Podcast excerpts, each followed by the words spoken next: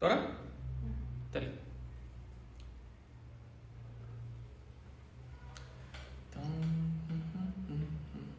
Δεν μου έχει ανοίξει το YouTube το πρόγραμμα. Δεν χρειάζεται. Μπορείς να το ανοίξεις εσύ, απλά πρόσεχε βάλ το Όχι, mute. δεν κάνω τίποτα. Οκ, θα το δω εγώ όταν το ανοίξεις. Μην αγχώνεσαι. Το έχω εδώ. Καλησπέρα, καλησπέρα, τι κάνετε; Λοιπόν, μισό λεπτάκι να κάνω, να καρφιτσώσω και το link στο YouTube. Να σε βάλω σε εικόνα. Όχι ακόμα σε λίγο. Εντάξει, θα δούμε. Παιδιά, όποιος θέλει να έχει καλύτερη ποιότητα στο σημερινό live μπορεί να το παρακολουθήσει στο YouTube που είναι σε 1080.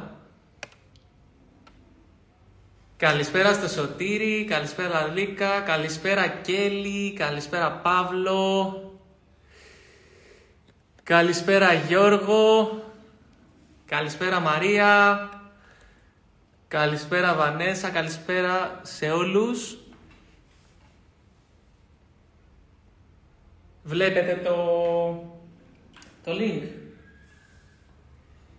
Καλησπέρα Βασιλική, καλησπέρα Γιώργο, καλησπέρα Άρτεμι, καλησπέρα Χριστιανά, καλησπέρα Αναστασία, καλησπέρα Μαργαρίτη, καλησπέρα Χριστίνα, καλησπέρα σε όλους βασικά. Μέχρι να ξεκινήσουμε και θα δώσουμε τώρα εικόνα και στο YouTube, θέλω να μου γράψετε από πού παρακολουθείτε. Καλησπέρα και στη Γιώτα, καλησπέρα και στο Βαγγέλη, καλησπέρα στον Παντελή, Παντελή, το ξέρω, αλλά δεν έχεις κάνει τελικά παραγγελία για το βιβλίο. Γιατί έψαχνα χθες όλη μέρα στις παραγγελίες να σε βρω και να σου κάνω την αφιέρωση. Αλλά τι θα κάνουμε, τι να κάνουμε. Λοιπόν, παιδιά, για όσου δεν έχετε δει το βιβλίο, να σας το ξαναδείξω. Βασικά, για όσου δεν το έχετε δει, να το δείτε πρώτη φορά και όσοι το έχετε δει, να το ξαναδείτε. Ε, είναι πλέον διαθέσιμο. Μπορείτε να το βρείτε και στα public, μπορείτε να το βρείτε γενικά σε όλα τα βιβλιοπολία. Όπως και να κάνετε παραγγελία από online κατάστημα. Είναι αυτό εδώ. Είναι 360 σελίδες. Μέσα έχει και... Μισό λεπτάκι που είμαστε. Μέσα έχει και QR codes που αν σκανάρετε με το κινητό σας αυτά τα QR codes σας βγάζει σε live σεμινάρια στο YouTube έτσι ώστε να κάνετε πιο εύκολα τις ασκήσεις σας και να κατανοήσετε καλύτερα το περιεχόμενο του βιβλίου. Παύλο μου στα υπέγραψα χθες, έχουν φύγει. τα- Βασικά όχι χθες, το Σάββατο στα υπέγραψα, έχουν φύγει τα βιβλία. Το βιβλίο λέγεται Public, αλλά ντραπήκαμε να σου μιλήσουμε. Ρε εσύ Βασιλική, για όνομα. Όποτε με βλέπετε, παιδιά, να με χαιρετάτε. Λοιπόν, το βιβλίο ονομάζεται από το 0. Από το 0 φτάσε όπου δεν μπορείς. Είναι αυτό εδώ, θα το δείτε σε όλα τα βιβλιοπολία σύντομα. Τώρα σίγουρα υπάρχει στο Public στο Σύνταγμα. Ήδη εμεί τα πήγαμε. Και μπορείς να βάλεις εικόνα και στο YouTube. Έχει, τέλεια. Γιατί δεν μου την έχει βάλει εδώ; Τέλεια, έχεις δίκιο. Οπότε, τώρα έχω και ήχο, ε. Δεν είχα πριν στο YouTube. Παιδιά, να ξαναπώ ότι όποιος θέλει να δει σε καλύτερη ποιότητα το σημερινό live, μπορεί να πάει στο. να πατήσει το link κάτω-κάτω που έχω καρφιτσώσει και να πάει στο YouTube. Ε, πειραματιζόμαστε λιγάκι προς το παρόν με το YouTube διότι θέλουμε να, δια- να δημιουργήσουμε μια live εκπομπή στην οποία θα προσκαλούμε κάποιους ανθρώπους και να μας μιλούν για τον δικό τους τομέα εξειδίκευσης έτσι ώστε όλοι να μαθαίνουμε μέσα από αυτό. Και αυτή την περίοδο έχουμε κατεβάσει ένα καινούργιο λογισμικό το οποίο ακόμα είναι σε ε, στάδιο ας το πούμε γνωριμίας μετά μαζί μας. Και χωρίς να θέλω να σας ανακοινώσω κάτι από τώρα και να σας δημιουργήσω προσδοκίες και, και ελπίδες, καλησπέρα και στην ελπίδα κιόλας. Ε, πριν τα Χριστούγεννα προσπαθούμε, αυτή τη στιγμή είμαστε σε συζήτηση ακόμα, δεν το έχουμε ε, οριστικοποιήσει, να διοργανώσουμε ένα live σεμινάριο το οποίο θα είναι για φιλανθρωπικό σκοπό και κοιτάμε τώρα να μαζέψουμε πολλούς πολλούς ομιλητές που έχουν πολλά να προσφέρουν και να το μεταδώσουμε μέσω YouTube. Ακόμα βέβαια είναι σε πολύ πρώιμο στάδιο, γι' αυτό δεν μπορώ να σας πω κάτι σίγουρα. Θα σας το ανακοινώσω όταν έρθει η ώρα. Λοιπόν, σήμερα, τι έχουμε να αναλύσουμε σήμερα; Καταρχάς, όσοι βρίσκεστε στο YouTube, γιατί κάνουμε live και στο Instagram και στο YouTube, ξαναλέω ότι όσοι είστε στο Instagram, όσοι είστε στο Instagram μπορείτε να μπείτε στο YouTube, στο κανάλι μου, σε όσοι δεν αναπατε, ανοίγει το link Όσοι, σε όσους δεν ανοίγει ο σύνδεσμος, μπορείτε να μπείτε στο κανάλι μου στο YouTube, να πατήσετε στα ζωντανά, ζωντανή μετάδοση και θα το βρείτε. Τώρα, σήμερα έχουμε να μιλήσουμε για ένα από τα πιο σημαντικά θέματα και πόσο μάλλον ένα θέμα το οποίο απασχολεί, μας απασχολεί όλους και καλά κάνει και μας απασχολεί γιατί χωρίς αυτό, χωρίς αυτή την ε, δεξιότητα αν θέλετε, θα δυσκολευτούμε πάρα πολύ να πορευτούμε μέσα στη ζωή και να πετύχουμε τους στόχους μας. Καλησπέρα Στάθη, καλησπέρα στην Ανίτα που σήμερα δεν μας έκανε στην τιμή, αλλά τέλος πάντων. Ναι, συγγνώμη. Απλά θα φτιάχνουμε και λίγο το Instagram.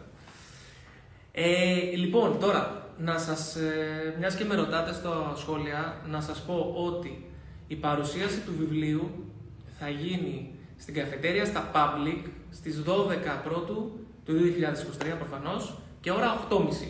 Εννοείται ότι θα σας το ανακοινώσουμε αρκετό χρονικό διάστημα ε, νωρίτερα, έτσι ώστε να κανονίσετε τις δουλειές σας και να μπορείτε να έρθετε. Θα χαρώ πάρα πολύ να γεμίσουμε την αίθουσα, να γεμίσουμε τα public, να γνωριστούμε όλοι από κοντά, να βάλουμε υπογραφές στα βιβλία, να μοιραστούμε ιστορίες, να μου πείτε και εσείς τη δική σας ιστορία, να μου συστηθείτε και να περάσουμε υπέροχα. Γιατί θα κατέβει και ο δάσκαλός μου από το εξωτερικό για να βρίσκεται στο πάνελ εκείνη την ημέρα, να μιλήσει και για το βιβλίο και να μοιραστεί και εκείνος την ιστορία του μετα... μαζί μου. Και θα έχουμε και άλλους πολύ καλούς ομιλητές ε, στο πάνελ. Οπότε θα χαρώ πάρα, πάρα πολύ να σας δω. Η ημερομηνία είναι 12 Πρώτου το 8.30 ώρα στα, στην καφετέρια στα Public, στον τελευταίο όροφο. Επίσης, για Θεσσαλονίκη, παρόλο που δεν έχει οριστικοποιηθεί ακόμα, κοιτάζουμε για 10 με 11 Φεβρουαρίου. Γιατί στις 12 Φεβρουαρίου έχω μια ομιλία πάλι στη Θεσσαλονίκη, οπότε βολεύει πάρα πολύ να τη συνδυάσουμε και να κάνουμε την παρουσίαση του βιβλίου εκεί. Και για την ακρίβεια δεν θα κάνουμε παρουσίαση του βιβλίου, θα κάνουμε ένα σεμινάριο ανοιχτό στον κόσμο. Οπότε όσοι θέλετε και εκεί από τη Θεσσαλονίκη να έρθετε και όσοι δεν καταφέρατε να έρθετε στο σεμινάριο το προηγούμενο Σαββατοκύριακο, θα χαρώ πάρα, πάρα πολύ να σας δω εκεί. Και στην Κύπρο θα κάνουμε και στην Κύπρο θα κάνουμε παρουσιάσεις και στην, και στην Κρήτη και ο στόχος ο δικός μου είναι να κάνουμε σε όλη την Ελλάδα. Οπότε σίγουρα κάποια στιγμή με όλους από εσάς θα έχω την δυνατότητα να γνωριστώ. Τώρα, μου στέλνει ο Παντελής την παραγγελία. Λοιπόν, δεν είναι ώρα Παντελή. Με συγχωρείς. Εγώ δεν είδα κάπου το δικό στο voucher για να βάλω υπογραφή, αλλά OK. Okay. Θα την βάλω από κοντά. Σήμερα λοιπόν έχουμε να μιλήσουμε για ψυχική ανθεκτικότητα. Η ψυχική ανθεκτικότητα είναι μια δεξιότητα, αν θέλετε, μια ικανότητα την οποία μπορούμε να καλλιεργήσουμε. Δεν είναι απαραίτητο ότι πρέπει να γεννηθούμε με αυτήν και είτε την έχουμε είτε δεν την έχουμε. Είναι μια δεξιότητα και όπως όλες οι δεξιότητες μπορούμε να την καλλιεργήσουμε. Και η ψυχική ανθεκτικότητα είναι απαραίτητη για εμάς που θέλουμε να πετύχουμε τους στόχους μας, που θέλουμε να δοκιμάζουμε διαρκώς νέα πράγματα, νέες δοκιμασίες, νέες γνωριμίες, νέες καταστάσεις για να πετύχουμε το στόχο μας. Γιατί κακά τα ψέματα, από τη στιγμή που έχουμε ένα στόχο για τη ζωή μας, από τη στιγμή που θέλουμε κάπου να πάμε, που έχουμε ένα προορισμό, που έχουμε πάρει την πηξίδα μας και την έχουμε θέσει προς μια κατεύθυνση, αναγκαστικά, καλός ή κακός, και ιδιαίτερα όταν η στόχη αυτή είναι μεγάλη, θα χρειαστεί να αντιμετωπίσουμε δυσκολίες, θα χρειαστεί να αντιμετωπίσουμε προκλήσεις, θα χρειαστεί να αντιμετωπίσουμε την απόρριψη, τον πόνο, την απογοήτευση, την αποτυχία, τα λάθη και πάει λέγοντας.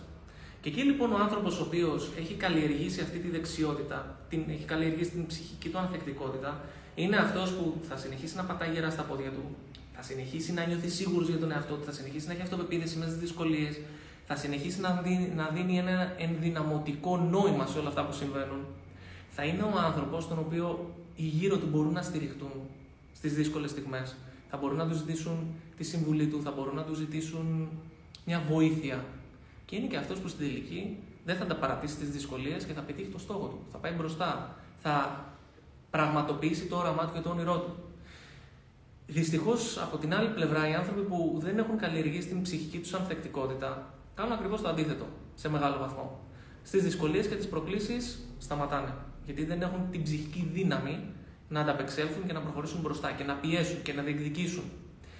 Και είναι συνήθως οι άνθρωποι που οι γύρω τους δεν μπορούν να στηριχτούν πάνω τους.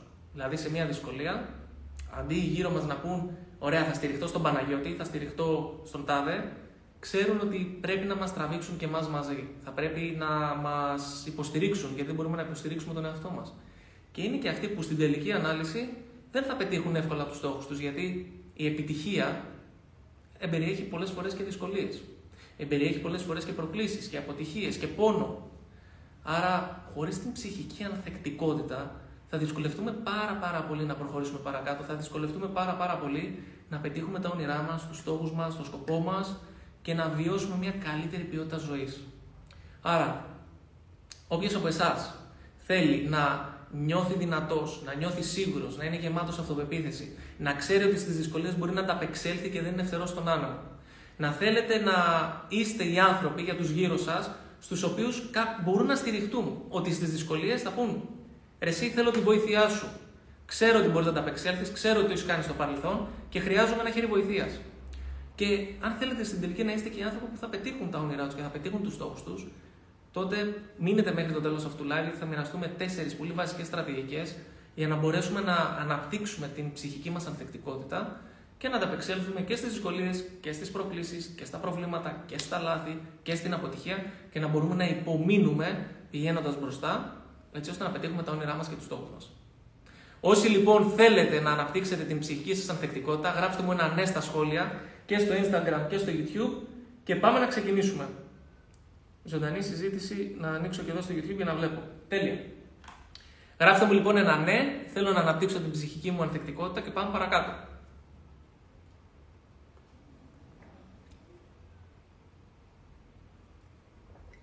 Τέλεια. Λοιπόν, προσέξτε λίγο. Τι συμβαίνει; Προσέξτε να δείτε τι συμβαίνει. Ας πούμε τώρα ότι αυτοί εδώ είμαστε εμείς. Ζωγραφίζω και ανάποδα. Ορίστε. Α πούμε τώρα ότι αυτοί είμαστε εμείς. Και ως έχει αυτή τη στιγμή οι δυνατότητές μας και οι ικανότητές μας και η εμπειρία μας είναι ένα ταβάνι και είναι κάπου εδώ. Οι στόχοι μας και τα όνειρά μας είναι ψηλά, είναι κάπου εδώ. Θα βάλω και ένα βέλο.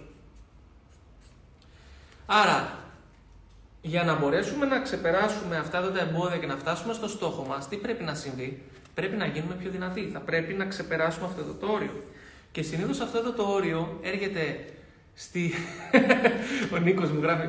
Ακούω τη μέλη. Μου γκρίζει. Λοιπόν, και συνήθως για να ξεπεράσουμε αυτό το όριο θα πρέπει να αντιμετωπίσουμε κάποιο φόβο, θα πρέπει να αντιμετωπίσουμε κάποια δυσκολία, κάποια πρόκληση, θα πρέπει να, να, να ανανεώσουμε το ποιοι πιστεύουμε ότι είμαστε, τι πιστεύουμε για τον εαυτό μας, για να μπορέσουμε να πάμε παρακάτω. Έτσι δεν είναι. Κάθε φορά όμως που σιγά σιγά σιγά αρχίζουμε και ξεχυλώνουμε λίγο αυτό το όριο και το ξεχυλώνουμε και το ξεχυλώνουμε και το ξεχυλώνουμε και το ξεχυλώνουμε και το ξεχυλώνουμε, φτάνουμε στο στόχο μας και το όριό μας πλέον βρίσκεται εδώ.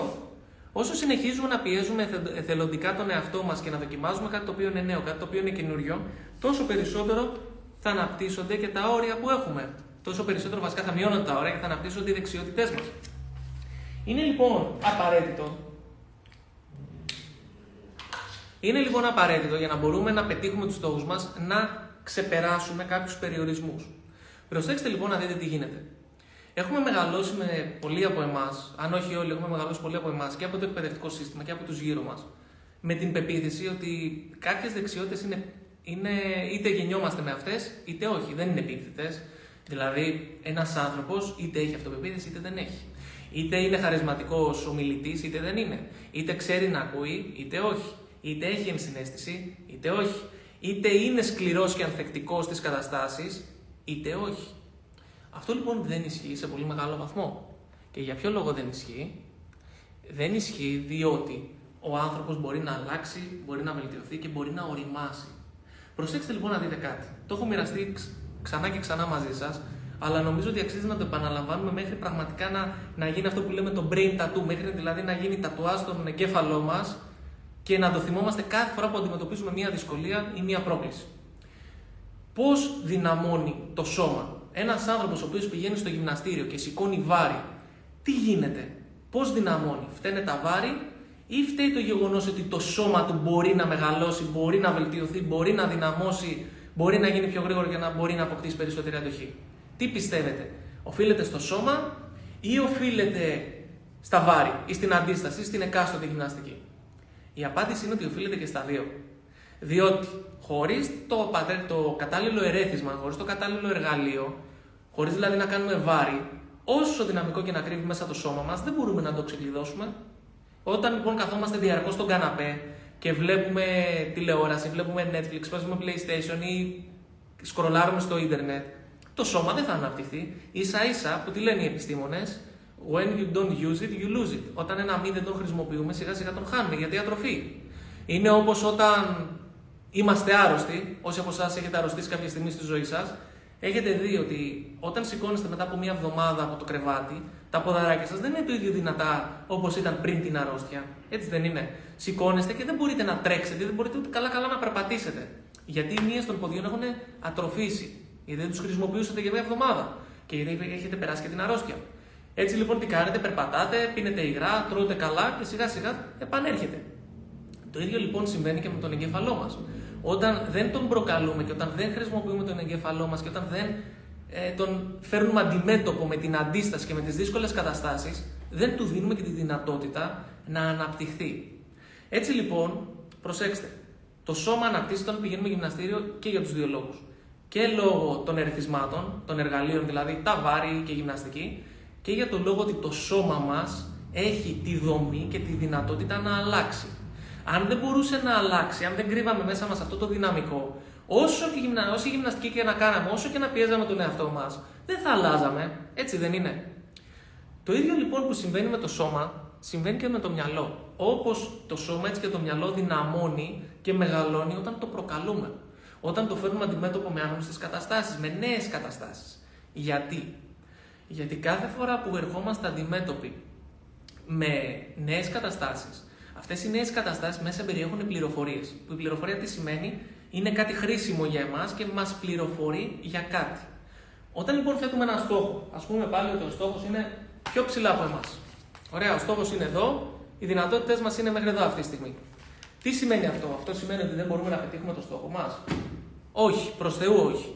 Αλλά τι σημαίνει ότι για να πετύχουμε το στόχο μας, εφόσον ο στόχος είναι πιο ψηλά από εμάς, και καλά κάνει και είναι πιο ψηλά ο στόχος από εμάς, πρέπει και εμείς να γίνουμε πιο μεγάλοι. Πρέπει να γίνουμε αντάξει του στόχου μας. Γιατί ο στόχος δεν θα επιτευχθεί από μόνος του. Έτσι λοιπόν, όταν εγώ σιγά σιγά εκθέτω τον εαυτό μου σε καινούριε πληροφορίες, τον εκθέτω σε νέες καταστάσεις, τον εκθέτω στην πίεση και στη δυσκολία, είναι αναγκασμένος να πάρει μέσα από αυτές τις πληροφορίες και την ε, αντίστοιχη πρόοδο, δηλαδή να αναπτυχθεί και ο εγκέφαλό μου. Αυτή είναι η λεγόμενη νευροπλαστικότητα. Δηλαδή, ο εγκέφαλός μας και το αυτόνομο μας νευρικό σύστημα γενικότερα, ο οργανισμός μας, έχει μέσα τις υποδομές να μεγαλώσει και να γίνει καλύτερος. Αλλά για να το κάνει αυτό, πρέπει και εμείς να του φέρνουμε τα αντίστοιχα ερεθίσματα μπροστά του. Όπως λοιπόν το σώμα όταν κάνουμε γυμναστική, έτσι και το μυαλό μας αναπτύσσεται όταν το προκαλούμε. Γιατί κάθε φορά που έρχεται νέα πληροφορία, είμαστε αναγκασμένοι να γίνουμε κι εμείς καλύτεροι για να ανταπεξέλθουμε. Αυτό πολλές φορές λοιπόν όμως είναι άβολο. Είναι δύσκολο. Εμπεριέχει ρίσκο. Εμπεριέχει την προοπτική της αποτυχίας. Εμπεριέχει την, την προοπτική του λάθους, της απόρριψης, του πόνου, της κούρασης, της απογοήτευσης. Και εκεί λοιπόν είναι που οι άνθρωποι που είναι ψυχικά ανθεκτικοί συνεχίζουν, αντιμετωπίζουν τις δυσκολίες, αντιμετωπίζουν τα προβλήματα και προχωρούν μπροστά. Τώρα, να δούμε λιγάκι τι σημαίνει ψυχική ανθεκτικότητα πριν προχωρήσουμε, να δούμε πώς μπορούμε να την αναπτύξουμε. Ψυχική ανθεκτικότητα είναι η δυνατότητα ή η ικανότητα των ανθρώπων να μπορούν να ανταπεξέλθουν στις δύσκολες καταστάσεις. Και οι ψυχολόγοι την ορίζουν ως την δυνατότητα να επανέλθουν οι άνθρωποι μετά από ένα δύσκολο περιστατικό, ένα δύσκολο γεγονός. Τώρα, σε αυτό το σημείο θέλω να, να πω κάτι βασικό και κάτι πολύ πολύ σημαντικό, που είναι το εξής. Σε περίπτωση που ένας άνθρωπος νιώθει ότι δεν μπορεί να ανταπεξέλθει στις καταστάσεις και σε μια επίπονη δύσκολη κατάσταση που βιώνει, μπορεί να βιώνει μια απώλεια, μπορεί να βιώνει μια πολύ μεγάλη αποτυχία, μπορεί να βιώνει κάτι πολύ έντονο. Εκεί προτείνω ανεπιφύλακτα να επισκεφτεί κάποιον ειδικό ψυχικής υγείας. Ένα ψυχοθεραπευτή, ένα ψυχαναλυτή, ένα ψυχολόγο, έναν coach πολλές φορές όταν δεν είναι κάτι τόσο έντονο, έτσι ώστε να μπορεί να έχει μια βοήθεια και μια στήριξη για να το ξεπεράσει. Και να θυμάστε ότι ακόμα και να μην περνάτε κάτι δύσκολο, αντί να περνά, ε, ε, αν, και ακόμα και αν δεν, συγγνώμη, δεν περνάτε κάτι δύσκολο, πάλι θα υποφεληθείτε από συνεδρίες με έναν ειδικό. Με κάποιον που μπορεί να σας βοηθήσει να ξεκλειδώσετε πιο γρήγορα και πιο ανέμακτα το δυναμικό που κρύβεται μέσα σας. Η ερώτηση λοιπόν που λέει η Μονίκ, και αντί να μας δυναμώσουν, οι προκλήσεις μας φθύρουν. Θα το δούμε σε λίγο. Ε, μπορώ να σου πω λοιπόν σε αυτό το σημείο ότι Λένε πολλές φορές, δεν ξέρω αν έχετε διαβάσει το quote που λέει Ό,τι δεν σε σκοτώνει σε κάνει πιο δυνατό. Αυτό δεν ισχύει. Και ξέρετε γιατί δεν ισχύει; Γιατί δεν μας κάνει δυσκολία πιο, πιο δυνατού. Εμείς μας κάνουμε πιο δυνατούς. Μπορεί λοιπόν να δύο άνθρωποι, φανταστείτε δύο άνθρωποι που περνούν την ίδια δυσκολία.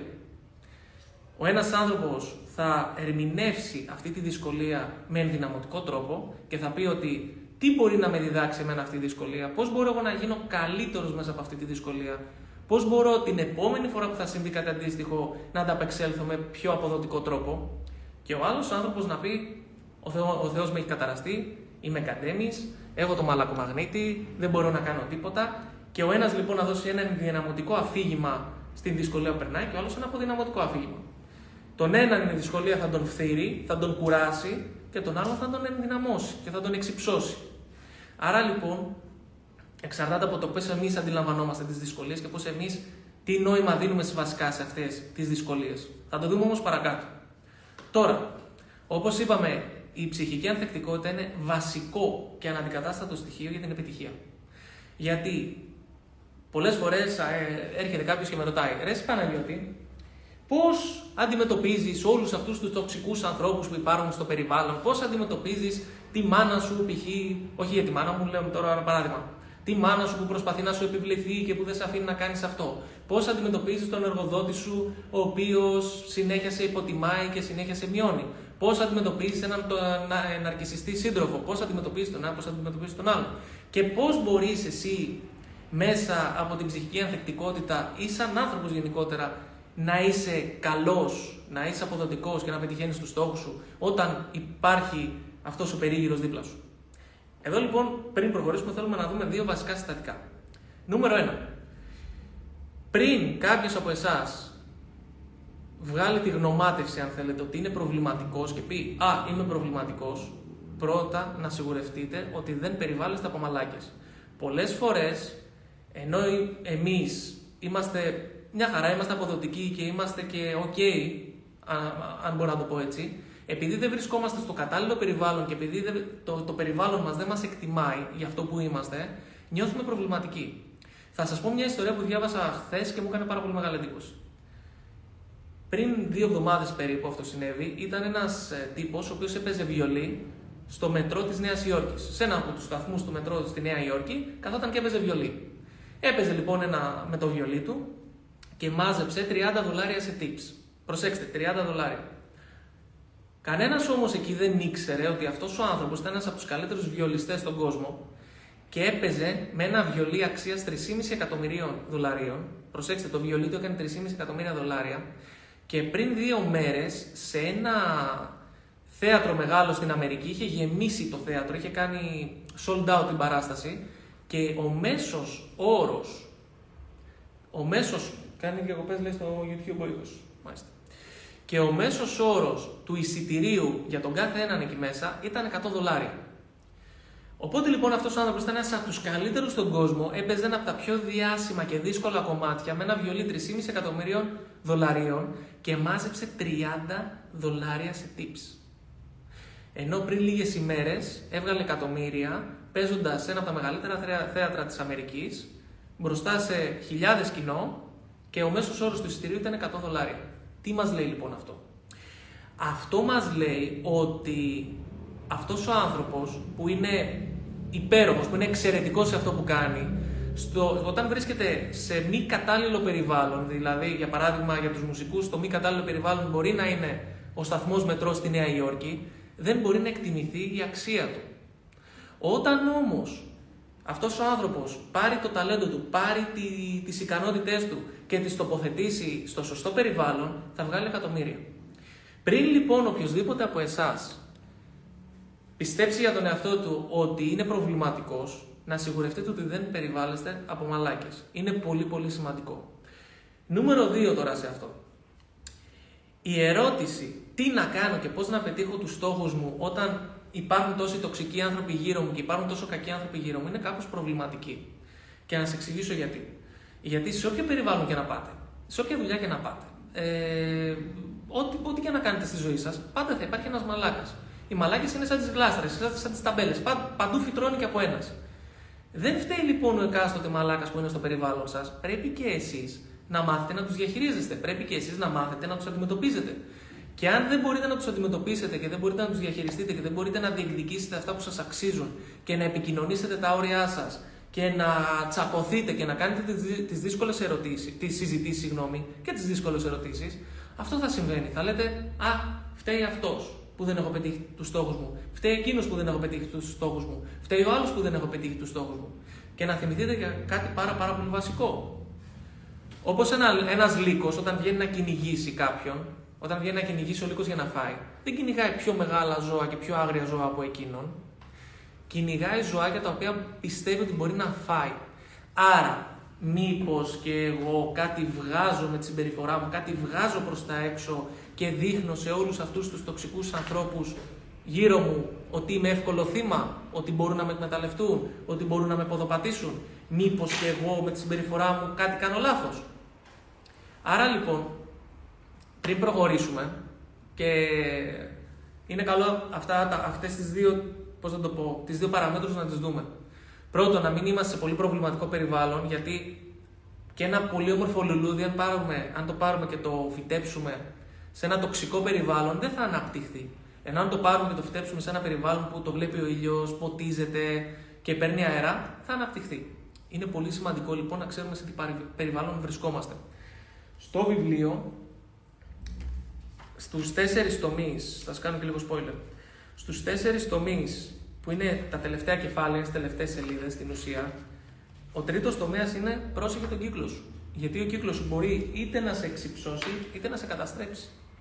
Και γράφω μέσα όλους τους λόγους για τους οποίους συμβαίνει αυτό. Και είναι πάρα πολύ σημαντική. Μην υποτιμάτε τη δύναμη που έχει ο κύκλος σας. Και αν νιώθετε ότι ο κύκλος σας δεν σας παρακινεί, δεν σας εμπνέει, δεν σας βοηθάει να γίνετε η καλύτερη εκδοχή του εαυτού σας, ενδεχομένως τότε να μην βρίσκεστε σε κύκλο. Να βρίσκεστε σε κλουβί. Και κάτι να πρέπει να κάνετε γι' αυτό. Τώρα, πάμε να μιλήσουμε για την ψυχική ανθεκτικότητα. Η οποία και εδώ έρχεται και παίζει το ρόλο της, γιατί. Συγγνώμη, έλα. Λίγο πιο αργά, μιλάω πολύ γρήγορα. Παιδιά από το πλατό, συγγνώμη, μπορείς να ανάψεις λίγο αυτά τα φώτα. Είναι στο έκτο, το έκτος διακόπτης. Συγγνώμη, παιδιά από το πλατό μου λένε ότι μιλάω πάρα πολύ γρήγορα. Ελπίζω να μην, να μην σας έχω κουράσει. Οπότε,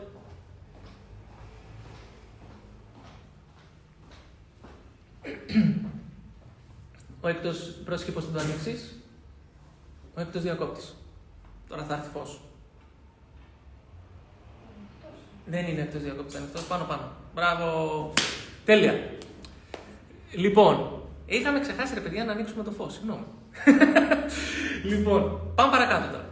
Πάμε να μιλήσουμε για την ψυχική ανθεκτικότητα και πώς την αναπτύσσουμε και σε ποιες περιπτώσεις η ψυχική ανθεκτικότητα μπορεί να, πώς να το πω, μπορεί να αξιοποιηθεί και σε ποιες όχι. Γιατί είναι σημαντικό να ξέρουμε πού δουλεύει κάτι και πού όχι. Υπάρχει ένα ρητό το οποίο λέει σου εύχομαι τη διάβια για να μπορείς να... Εντάξει. Σου εύχομαι, σου εύχομαι δύναμη και υπομονή για να μπορείς να δεχτείς όλα όσα δεν αλλάζουν. Σου εύχομαι θάρρος για να μπορείς να αλλάξεις όλα όσα αλλάζουν και τη διάβγεια έτσι ώστε να μπορείς να αναγνωρίσεις τη διαφορά μεταξύ αυτών των δύο. Στην ουσία λοιπόν, στη ζωή μας υπάρχουν πράγματα τα οποία μπορούμε να αλλάξουμε και μπορούμε να ελέγξουμε Υπάρχουν πράγματα τα οποία δεν μπορούμε να αλλάξουμε και δεν μπορούμε να ελέγξουμε. Και όταν μια κατάσταση δεν μπορώ να την αλλάξω ή να την ελέγξω, καλούμε να αλλάξω την οπτική μου σε αυτή. Γιατί αν η οπτική που έχω μέχρι στιγμής μου κάνει κακό και με αποδυναμώνει, σίγουρα δεν θα με βοηθήσει να συνεχίσω να την έχω. Πάμε λοιπόν να δούμε τέσσερις τρόπους για να γινόμαστε διαρκώς καλύτεροι. Νούμερο 1. Πώς αντιμετωπίζουμε τις δυσκολίες, πώς αντιμετωπίζουμε τις δύσκολες καταστάσεις. Φανταστείτε λοιπόν τώρα ότι Φανταστείτε λοιπόν ότι εδώ υπάρχει, να κάνω μεγάλο κύκλο, ένας πολύ μεγάλος κύκλος. Και αυτό το μοντέλο προέρχεται από το Stephen Covey. Αυτός εδώ λοιπόν ο μεγάλος κύκλος είναι ο κύκλος της ανησυχίας μας, όπως τον λέει ο Stephen Covey. Δηλαδή μέσα σε αυτόν βρίσκονται όλα όσα μας ενδιαφέρουν και μας ανησυχούν. Π.χ η υγεία μας, η δουλειά μας, η υγεία των γύρων μας, των αγαπημένων μας ανθρώπων, οι σχέσεις μας, τα οικονομικά, ο καιρός, Ε, τι λέει ο κόσμος για εμάς; Ποιον δεν ενδιαφέρει αυτό, κακά τα ψέματα. Μας ενδιαφέρει τι λέει ο κόσμος για εμάς και πώς μας κρίνει. Ε, η δουλειά μας, η καριέρα μας. Τι άλλο, οι συνήθειές μας. Οκ. Εδώ όμως, εδώ όμως, όλα αυτά τα οποία προανέφερα δεν είναι πράγματα τα οποία μπορούμε άμεσα να ελέγξουμε.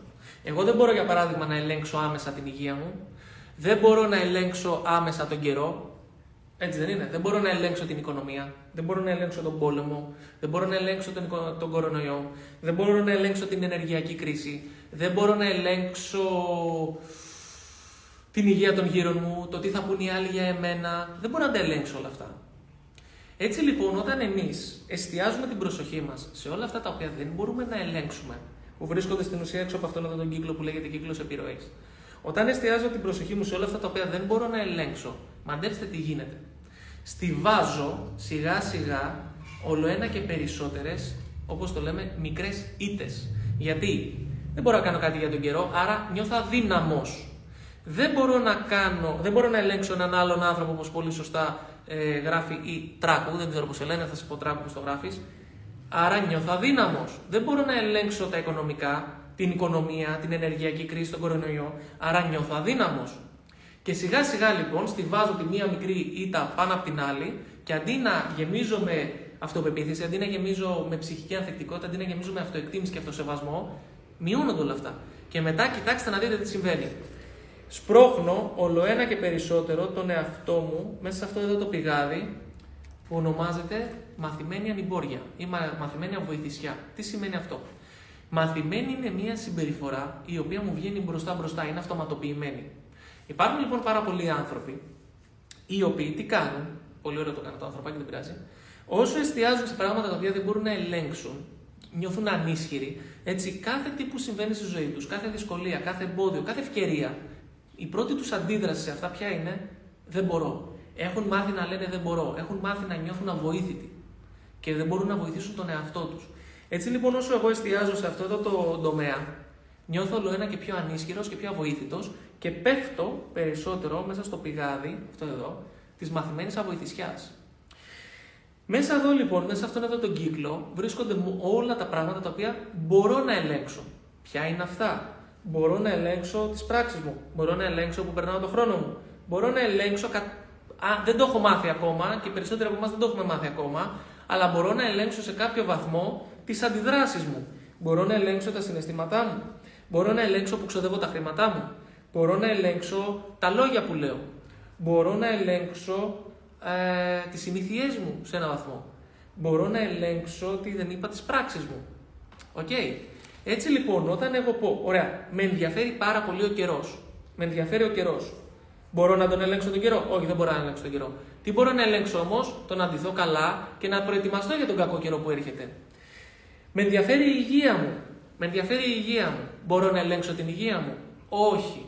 Τι μπορώ να ελέγξω όμως, μπορώ να ελέγξω τι τρώω, μπορώ να ελέγξω τι πίνω, μπορώ να ελέγξω αν κάνω γυμναστική ή όχι, μπορώ να ελέγξω πόσο, πόση ώρα μέσα στην ημέρα ε, κοιμάμαι και ε, πόσο όχι. Μπορώ να ελέγξω τους λογισμούς μου; Όχι. Συνήθως όχι. Μπορώ να μάθω να τους ελέγχω, αλλά κατά βάση δεν μπορώ. Τι γίνεται λοιπόν; Δήμητρα να σου πω ότι τις σκέψεις και τα συναισθήματα δεν έχουμε μάθει να τα ελέγχουμε, αλλά μπορούμε να μάθουμε να τα ελέγχουμε. Έχω πάρα πολλά σεμινάρια για, τη, για τον έλεγχο σκέψης και συναισθημάτων. Πάμε παρακάτω.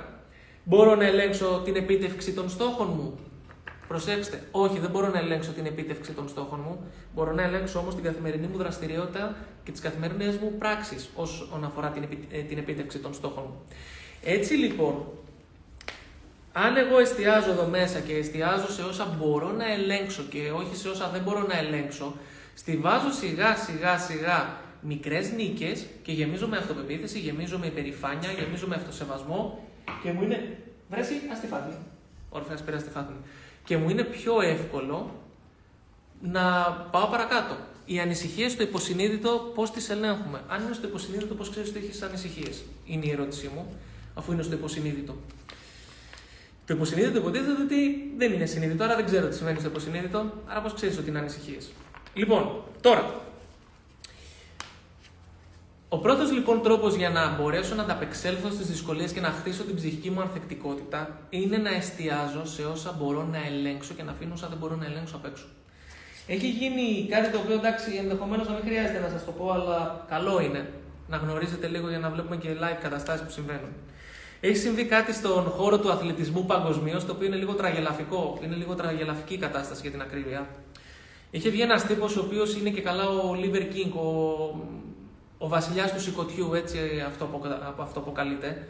Και ο τύπος έχει μια εξωπραγματική φυσική κατάσταση, μια εξω, ένα εξωπραγματικό σώμα. Και τον κατηγορούσαν, τον κατηγορούσαν διαρκώς, παγώνει η εικόνα, και τον κατηγορούσαν λοιπόν διαρκώς αυτόν τον τύπο ότι παίρνει αναβολικά, ότι κάνει στεροειδή.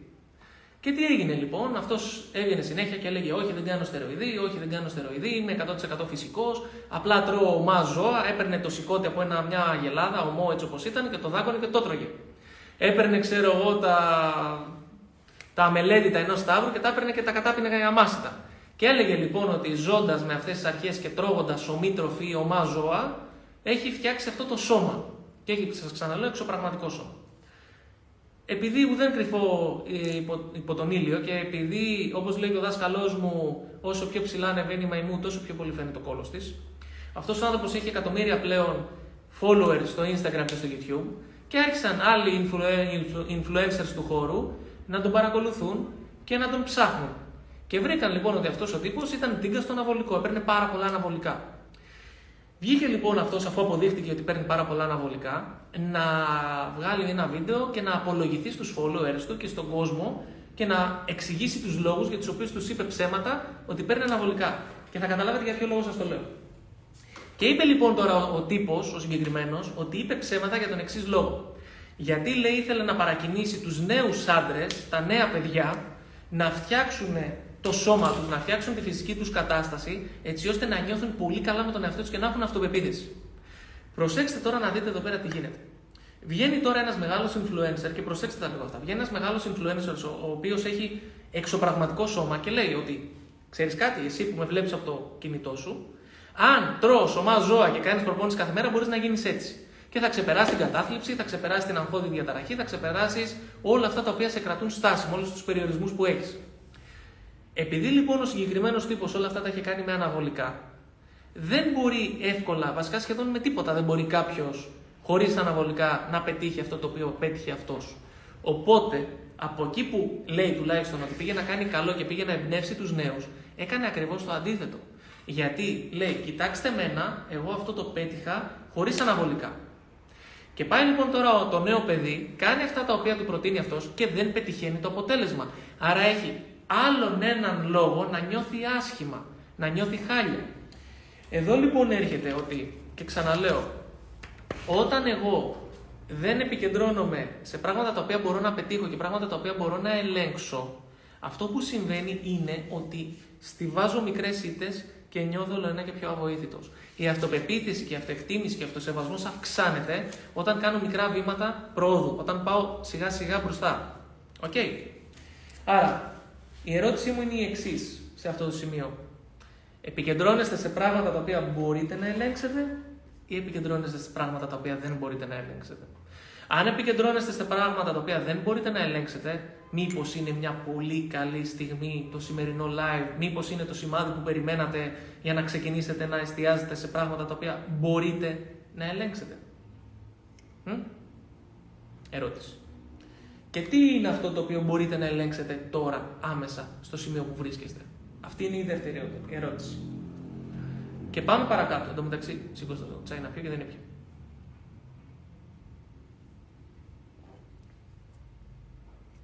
Λοιπόν, πάμε στο δεύτερο τρόπο με τον οποίο μπορούμε να αναπτύξουμε την ψυχική μας ανθεκτικότητα. Με τον ίδιο τρόπο που, όπως είπαμε, αναπτύσσεται το σώμα, αναπτύσσεται και το μυαλό. Άρα, δεν χρειάζεται πάρα πολύ μυαλό για να καταλάβουμε ότι ένας ακόμα τρόπος για να αναπτύξουμε την ψυχική μας ανθεκτικότητα είναι να τον εκθέτουμε σε καταστάσεις οι οποίες τον προκαλούν. Σε καταστάσεις δύσκολες, σε καταστάσεις οι οποίες μας τεντώνουν λίγο αν θέλετε και μας αναγκάζουν να γίνουμε καλύτεροι. Τι γίνεται λοιπόν; Θυμηθείτε το προηγούμενο σχέδιο που κάναμε. Θυμηθείτε το προηγούμενο σχέδιο που κάναμε. Και τι είδαμε εδώ; Λοιπόν, είπαμε ότι ο στόχος είναι εδώ ψηλά και, όλα, και εδώ είναι το εμπόδιό μας. Γιατί εδώ υπάρχει κάτι το οποίο μας τρομάζει, υπάρχει κάτι το οποίο μας δυσκολεύει, υπάρχει κάτι το οποίο δεν ξέρουμε να κάνουμε, δεν έχουμε μάθει ακόμα να κάνουμε, υπάρχει κάτι το οποίο μας κάνει να αισθανόμαστε ντροπή. Οκ, άρα εδώ πέρα, όλα αυτά εδώ, είναι ο προσωπικός μας περιορισμός. Για να μπορέσουμε λοιπόν να φτάσουμε το στόχο μας, πρέπει να ξεπεράσουμε τον προσωπικό μας περιορισμό. Θέλω λοιπόν τώρα σε αυτό το σημείο να σου πω μια προσωπική ιστορία του πώς ξεπέρασα ένα πολύ μεγάλο προσωπικό περιορισμό και να σας πω μετά τους τρόπους με, τον, με τους οποίους μπορείτε να κάνετε και εσείς το ίδιο. Παρακαλώ. Πάλι μιλάω γρήγορα. Το control μου λέει, μου λέει ότι μιλάω γρήγορα. Λοιπόν, θα χαμηλώσω πάλι. Λοιπόν, δεν ξέρω πόσοι από εσά το γνωρίζετε, αλλά το γράφω και στο βιβλίο. Ένας από τους μεγαλύτερους περιορισμούς που είχα στη ζωή μου ήταν ότι φοβόμουν πάρα πολύ να μιλήσω μπροστά σε αγνώστους, μπροστά σε κόσμο. Όταν λοιπόν το 2019 πήρα την απόφαση να, να ακολουθήσω την καριέρα του coach, συνειδητοποίησα ότι για να μπορώ να πετύχω το στόχο μου, για να μπορώ να κάνω Instagram live, για να μπορώ να βγάζω βίντεο στο YouTube, για να μπορώ να κάνω σεμινάρια, για να μπορώ να κάνω μιλίε, έπρεπε να ξεπεράσω το μεγαλύτερο μου φόβο έως τότε. Λοιπόν, έχω πηδήξει από αεροπλάνο. Έχω κάνει bungee jumping. Έχω δούλευα για χρόνια σε ένα ιστιοπλοϊκό, ένα από τα μεγαλύτερα ιστιοπλοϊκά στον κόσμο και δούλευα κρεμασμένο στα 70 μέτρα. Έχω κάνει κατάδυση σε πάρα πολύ βαθιά νερά. Έχω παίξει πολλούς αγώνες πυγμαχία σε ring με επαγγελματίες αθλητές. Όλα αυτά δεν με τρόμαζαν. Ή τουλάχιστον δεν με τρόμαζαν τόσο πολύ, όσο με τρόμαζε το να μιλήσω μπροστά σε κόσμο. Κάθε φορά που χρειαζόταν να μιλήσω μπροστά σε αγνώστους, μπροστά σε παραπάνω από 3-4 άτομα, με έπιανε κρύος υδρότας, έχανα τη φωνή μου, μαύριζαν όλα γύρω μου και ένιωθα ότι πάω να πεθάνω. Ήμουν ένα στάδιο πριν την κρίση πανικού. Όταν λοιπόν αποφάσισα ότι θέλω να, γίνω, να, να ακολουθήσω την καριέρα του coach, συνειδητοποίησα ότι δεν πρόκειται να τα καταφέρω αν δεν ξεπεράσω αυτό το φόβο, αν δεν ξεπεράσω το φόβο μου για τη δημόσια ομιλία, αν δεν νιώθω άνετα να μιλάω μπροστά σε μία κάμερα, όπως τώρα μιλάω μπροστά σε δύο κάμερες, ή αν δεν νιώθω άνετα να μιλάω μπροστά σε αγνώστους. Πραγματικά δεν γινόταν. Έτσι λοιπόν αποφάσισα να αντιμετωπίσω εθελοντικά σιγά σιγά το φόβο μου. Και τι έκανα, πήγα και γράφτηκα σε ένα κλαμπ, το οποίο λέγεται, λέγονται οι Toastmasters, υπάρχουν σε όλη την Ελλάδα, και εκεί πάει κάποιος και γράφεται για να μπορέσει να ξεπεράσει το φόβο του για τη δημόσια ομιλία και να γίνει καλύτερος ομιλητής. Έτσι λοιπόν και εγώ μπήκα στο Google, έψαξα και βρήκα ένα κλαμπ στο κολονάκι. Και λέω τέλεια, στην πρώτη συνάντηση του 2019, στη δεύτερη εβδομάδα του Ιανουαρίου, δήλωσα συμμετοχή και λέω θα πάω. Έφτασε λοιπόν η ώρα να πάω στο meeting. Ήταν νομίζω 7 η ώρα ξεκινούσε το meeting. Έχω ντυθεί, έχω κάνει μπάνια, έχω βάλει τα καλά μου και είμαι μέσα στο αυτοκίνητο και βάζω το GPS. Με το που βάζω το GPS και συνειδητοποιώ ότι Παναγία μου πάω να μιλήσω μπροστά σε κόσμο, μπροστά σε ανθρώπους που δεν τους έχω ξαναδεί ποτέ στη ζωή μου και δεν τους ξέρω, ξαφνικά άρχισε ο εσωτερικός διάλογος. Ρε Παναγιώτη, άστο, την επόμενη εβδομάδα, ίσως και να μην είναι ακόμα ώρα, έχεις χρόνο μπροστά σου. Ακόμα δεν έχεις ξεκινήσει καλά-καλά, δεν έχει ξεκινήσει η σελίδα σου. Μην αγχώνεσαι, πας την επόμενη εβδομάδα. Και έτσι λοιπόν πήρα την απόφαση να μην πάω. Και πήρα τηλέφωνο τη γυναίκα μου την Εύη, την τότε κοπέλα μου Εύη, και της λέω: Αγάπη μου, τελικά δεν θα πάω Toastmasters, θα πάω την επόμενη εβδομάδα, άμα είναι πάμε για ένα ποτό. Και μου λέει: OK, okay, έλα να με πάρεις. Πήγα την πήρα και πήγαμε βόλτα. Την επόμενη εβδομάδα πάλι δήλωσα συμμετοχή στο meeting των Toastmasters και λέω: Θα πάω. Ήρθε πάλι Τετάρτη, έβαλα τα καλά μου, μπήκαμε στο αυτοκίνητο, έβαλα το GPS. Με το που μπήκα, έβαλα το GPS, πάλι τα ίδια. Άρχισε αυτή η εσωτερική φωνούλα να μου λέει: Άστο ρε Παναγιώτη, δεν είσαι ακόμα έτοιμος, δεν μπορείς να το κάνεις, την επόμενη εβδομάδα και η επόμενη εβδομάδα μια χαρά είναι, πήγαινε για ένα καφέ. Παίρνω πάλι τηλέφωνο την Εύη, της λέω αγάπη μου τελικά ούτε σήμερα θα πάω, έχει κίνηση στο δρόμο, μπορεί να με βρω πάρκινγκ, να αργήσω, θα πάω την επόμενη εβδομάδα. Άντε μου λέω και έλα μου πάρεις να πάμε μαζί μια βόλτα. Έρχεται και η τρίτη εβδομάδα, πάλι δηλώνω συμμετοχή, γράφω, γράφομαι στο meeting, της λέω της Εύης θα πάω στο Masters, με τον μπαίνω πάλι στο αυτοκίνητο και βάζω το GPS, πάλι τα ίδια. Και παίρνω την Εύη και της λέω αγάπη μου, τελικά αποφάσισα να μην πάω, Έλα να πάμε μια βόλτα μαζί. Και εκείνη τη στιγμή μου λέει η Εύη, Ρε Παναγιώτη, δεν πίστευα ποτέ ότι είσαι τόσο μεγάλη κότα. Και της λέω, Τι εννοείς με κότα; Μου λέει, Αφού φοβάσαι να πας, μου λέει, δεν το παραδέχεσαι. Της λέω, Δεν φοβάμαι. Και είχαμε εκείνη τη στιγμή μία αψημαχία στο τηλέφωνο, που εγώ προσπαθούσα να της αποδείξω ότι δεν είμαι κότα και εκείνη μου έλεγε ότι δεν με πιστεύει ότι είμαι κότα. Και το αποτέλεσμα ποιο ήταν, το αποτέλεσμα ήταν ότι τελικά πήγα στους Toastmasters. Πήγα λοιπόν στους Toastmasters και μπαίνω σε μια αίθουσα, είναι 30-40 άνθρωποι μέσα και υπήρχε ένας συντονιστής. Ο συντονιστής είναι ένας άνθρωπος ο οποίος συντόνιζε το meeting κατά κάποιο τρόπο και το έβαζε σε μια σειρά. Και είχε ένα μπαλάκι, ένα, μια, ένα stress ball και έκανε γύρω-γύρω στο δωμάτιο και πέταγε το μπαλάκι σε κάποιον. Και σε όποιον πέταγε το μπαλάκι έπρεπε αυτός να σηκωθεί όρθιος, να συστηθεί και να απαντήσει σε μια πολύ απλή ερώτηση του τύπου Τι έκανες το Σαββατοκύριακο; Έχει λοιπόν πετάξει τον μπαλάκι σε αρκετούς και δεν το έχει πετάξει σε μένα. Και σε κάποια φάση γυρνάει και λέει: Ωραία, πάμε να ξεκινήσουμε. Και την, την άλλη, την επόμενη αμέσως στιγμή γυρνάει και με κοιτάει και λέει: Α, έχουμε ένα καινούριο. Και τσακ, μου πετάει το μπαλάκι. Και εγώ ασυναίσθητα το πιασα.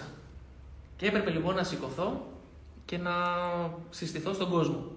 Σηκώθηκα με τα χίλια ζόρια, η, η καρδιά μου πήγαινε έτσι, άρχισε να, να τρέχει η καρδιά μου με χίλια, η φωνή μου δεν έβγαινε από μέσα μου, ίδρωσα, ε, ένιωθα ότι δεν βλέπω δεξιά και αριστερά και σηκώνομαι και λέω ε, καλησπέρα, ονομάζομαι Παναγιώτης Φάσας και το Σαββατοκύριακο πήγα στη μαμά μου στο Λάμπριο να τη δω. Και κάθομαι κατευθείαν και πετάω τον μπαλάκι από το χέρι μου λες και ήταν καταραμένο. Και ήταν η πρώτη φορά στη ζωή μου που μίλησα μπροστά σε κόσμο. Εκεί λοιπόν τι έκανα, με το που έκατσα πάλι κάτω στην καρέκλα, είπα ένα πολύ μεγάλο μπράβο στον εαυτό μου και λέω: Μπράβο, Παναγιώτη, μπορεί να τα πήγες χάλια, μπορεί να είσαι απαράδεκτος, αλλά τουλάχιστον το τόλμησες. Έτσι λοιπόν πήγα και την επόμενη εβδομάδα και την επόμενη εβδομάδα και την επόμενη εβδομάδα και την επόμενη εβδομάδα, μέχρι που έφτασα σε ένα σημείο να μιλάω μπροστά στον κόσμο χωρίς να νιώθω άβολα και μάλιστα ένιωθα πάρα πολύ όμορφα. Και τώρα έχω κάνει ομιλίες μπροστά σε, σε χιλιάδες ανθρώπους live και δεν με έχει πιάσει αυτό το άγχος ότι μου κόβεται η αναπνοή, τίποτα. Απλά με πιάνει μια ταχυκαρδία ότι είμαι έντιμος, ότι είμαι ενθουσιασμένος να βγω και να μιλήσω. Εκεί λοιπόν εγώ τι έκανα. Δεν με ανάγκασε κανένας, δεν με ανάγκασε κανένας να πάω σε αυτό το meeting ή να γραφτώ στους Toastmasters και να εκθέσω εθελοντικά τον εαυτό μου σε κάτι το οποίο με τρόμαζε. Αλλά αν δεν το έκανα, ο φόβος της δημόσιας ομιλίας θα ήταν το ταβάνι μου και δεν πρόκειται ποτέ να πετύχαινα το στόχο που έχω πετύχει τώρα. Δεν υπήρχε μία στο εκατομμύριο να ξεκινήσω να βγάζω βίντεο, να κάνουμε το live που κάνουμε τώρα, να κάνουμε τις ομιλίες και τα σεμινάρια που κάνω τώρα. Ούτε μία στο εκατομμύριο. Πώς λοιπόν έγινε αυτό, όταν εξέθεσα εθελοντικά τον εαυτό μου σε κάτι το οποίο με τρόμαζε, σε κάτι το οποίο μου ήταν δύσκολο. Όλα λοιπόν αυτά που σας τρομάζουν, όλα αυτά που σας αγχώνουν, όλα αυτά που σας κουράζουν, όλα αυτά που σας είναι δύσκολα για τον οποιοδήποτε λόγο, είναι ο περιορισμός που έχετε από πάνω από το κεφάλι σας και δεν σας αφήνει να φτάσετε όσο ψηλά μπορείτε να φτάσετε. Για να μπορείτε λοιπόν να πετύχετε τους στόχους σας και να φτάσετε όσο ψηλά θέλετε να φτάσετε, επιθυμείτε να φτάσετε, αναγκαστικά θα πρέπει να αντιμετωπίσετε αυτούς τους φόβους και θα πρέπει εθελοντικά να εκθέσετε τον εαυτό σας σε αυτό το οποίο είτε σας τρομάζει είτε σας φαίνεται δύσκολο. Πώς το κάνουμε τώρα αυτό, γιατί το να πάμε και να το κάνουμε στα τυφλά, να το κάνουμε στο άγνωστο με βάρκα την ελπίδα και να πούμε ότι ναι, πάω να αντιμετωπίσω το μεγαλύτερο μου φόβο και ό,τι γίνει. Εκεί όχι απλώς υπάρχει πολύ μεγάλη πιθανότητα να μην ξεπεράσω το φόβο, αλλά υπάρχει επίσης πολύ μεγάλη πιθανότητα ο φόβος να γίνει πολύ πολύ μεγαλύτερος. Οπότε προσέξτε να δείτε τι κάνω. Ας πούμε εδώ ότι έχουμε ένα γράφημα, το οποίο εδώ έχει το φόβο και εδώ έχει τη δράση. Εντάξει. Ο φόβος λοιπόν όταν δεν υπάρχει δράση είναι πάρα πολύ ψηλά, είναι εδώ. Όσο μπαίνω σε δράση, ο φόβος σιγά σιγά σιγά σιγά σιγά σιγά σιγά σιγά μειώνεται. Αλλά το βασικό στοιχείο είναι η δράση εδώ. Και όχι μόνο η δράση. Είναι η δράση συν την εμπειρία που μου δίνει η δράση, συν τη μάθηση και συν την επιβράβευση. Τι σημαίνει αυτό; Αυτό σημαίνει ότι κάθε φορά που μπαίνω σε δράση αποκτώ μια εμπειρία. Από αυτή την εμπειρία είναι στο χέρι μου αν θα μάθω ή όχι. Να το, να το θυμάστε αυτό. Και δείτε πολλές φορές και τον ίδιο σας τον εαυτό, αλλά και ανθρώπου γύρω σας που έχουν διαρκώς τις ίδιες εμπειρίες και αρνούνται να μάθουν από αυτές και κάνουν συνέχεια τα ίδια και τα ίδια και τα ίδια λάθη. Το ότι μπαίνω λοιπόν σε δράση και ότι αποκτώ μια εμπειρία δεν σημαίνει αυτόματα ότι μαθαίνω. OK. Okay. Η μάθηση είναι στο δικό σας χέρι. Και για να μάθω κάτι, τι πρέπει να κάνω, πρέπει να πω, ωραία, τι έκανα λάθος, τι έκανα σωστά, τι μπορώ να αλλάξω, τι δεν μπορώ να αλλάξω, έτσι ώστε την επόμενη φορά να είμαι λιγάκι καλύτερος. Να θυμάστε ότι μάθηση σημαίνει αλλαγή συμπεριφοράς. Αν δεν αλλάξει η συμπεριφορά μου, δεν έχω μάθει τίποτα. Οι άνθρωποι που λένε ότι έχουν μάθει από τα λάθη τους, αλλά δεν έχουν αλλάξει τίποτα, δεν έχουν μάθει κιόλας. Okay. Και μετά το άλλο το, το συστατικό το οποίο χρειάζεται είναι η επιβράβευση. Γιατί χωρίς επιβράβευση, τι συμβαίνει, Φανταστείτε λοιπόν εμένα, τον, ε, εμένα να σηκώνομαι μπροστά στον κόσμο και να λέω Γεια σας, ονομάζομαι Παναγιώτης Φάσα και το Σαββατοκύριακο έκανα αυτό και αυτό. Τα πήγα απέσια. Ήταν απέσιο αυτό που έκανα. Και να καθόμουν κάτω και να έλεγα Καλά έκανες, Ρε Παναγιώτη, και δεν ήθελες να έρθεις, αφού δεν το έχεις, δεν μπορείς, Ρε αγόρι μου, δεν, δεν, δεν μπορείς να τον ξεπεράσεις αυτό το φόβο, είσαι άχρηστος. Και αντί να επιβραβεύσω τον εαυτό μου που έκανα το πρώτο βήμα, τον τιμωρό που δεν πήγε έτσι όπως περίμενα. Άρα λοιπόν η επιβράβευση είναι βασικό συστατικό, βασικό συστατικό για την πρόοδό μου και για την αντιμετώπιση του φόβου. Αν δεν επιβραβεύσω τον εαυτό μου, όχι απλά δεν θα μάθω, αλλά δεν θα ξεπεράσω και το φόβο. Εδώ λοιπόν έρχεται η ερώτηση για εσάς. Μιας και δεν κάνουμε σεμινάριο, δεν κάνουμε workshop, θα σας την κάνω και μπορείτε να τη συμπληρώσετε μετά.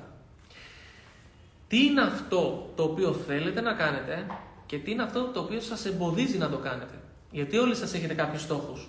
Έχετε αναρωτηθεί ποτέ τι είναι αυτό το οποίο με εμποδίζει να πετύχω το στόχο μου; Τι στέκεται εμπόδιο; Ποιο είναι με λίγα λόγια το δικό μου ταβάνι εδώ πέρα; Κάνε την πολύ απλή ερώτηση στον εαυτό σου. Κάνε την πολύ απλή ερώτηση στον εαυτό σου. Τι θέλω και τι με εμποδίζει να το πετύχω; Όταν λοιπόν ε, αναγνωρίσεις ποιο είναι το εμπόδιο που στέκεται ανάμεσα σε σένα και το στόχο σου, ο φόβος μου. Ο φόβος είναι πολύ γενικός.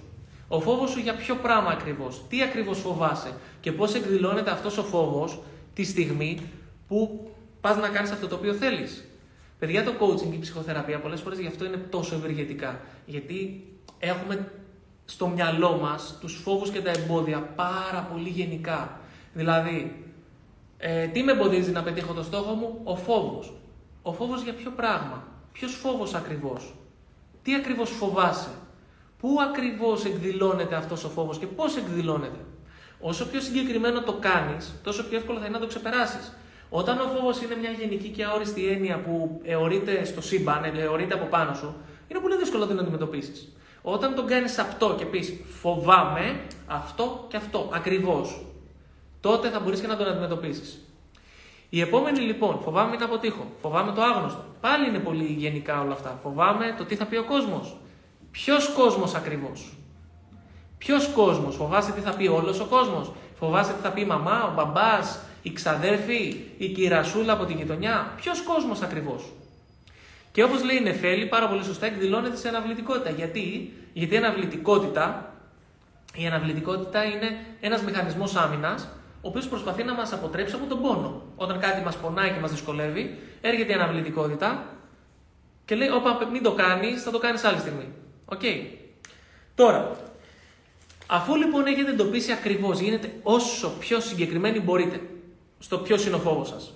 Κάντε το εξής και πείτε: Ποιο είναι το πιο μικρό, εύκολο και χαμηλού ρίσκου βήμα το οποίο μπορώ να κάνω τώρα, αυτή τη στιγμή, προς το στόχο μου. Ποιος, ποιο είναι το πιο μικρό, χαμηλού ρίσκου και εύκολο βήμα το οποίο μπορώ να κάνω τώρα για να πάω πιο κοντά στους στόχους μου. Όταν λοιπόν ένας άνθρωπος, φανταστείτε, όταν λοιπόν ένας άνθρωπος ε, ξεκινάει και λέει θέλω να φτάσω να πάω να κάνω αυτό, αλλά με εμποδίζει π.χ. ο φόβος της δημόσιας ομιλίας. Εγώ σαν coach τι κάνω; Σαν coach η δουλειά μου είναι να δω πού ακριβώς ξεκινάει και πώς εκδηλώνεται αυτός ο φόβος. Δηλαδή, ξεκινάει από τους δύο συνομιλητές, τους δύο ακροατές, από τους τρεις, από τους τέσσερις, από τους πέντε, σε ποιο setting ακριβώς. Διότι πολλές φορές έρχονται άνθρωποι στο γραφείο μου και μου λένε Παναγιώτη, φοβάμαι να μιλήσω μπροστά σε κόσμο. Και του λέω, Αυτή τη στιγμή δεν μου μιλάς, φοβάσαι. Α, όχι, δεν φοβάμαι να μιλήσω σε σένα. Ωραία, πότε ακριβώς φοβάσαι. Φοβάμαι να μιλήσω σε έναν άγνωστο. Οκ. Αν λοιπόν δεις μια κυρία μέσα στη μέση του δρόμου και να έρχεται ένα αυτοκίνητο γρήγορα και να πάει να την πατήσει, θα της φωνάξεις, θα της πεις: Ε, κυρία, πρόσεχε. Ε, βέβαια, λέει, θα της φωνάξω. Άρα εκεί δεν φοβάσαι. Ε, όχι, εκεί δεν φοβάμαι.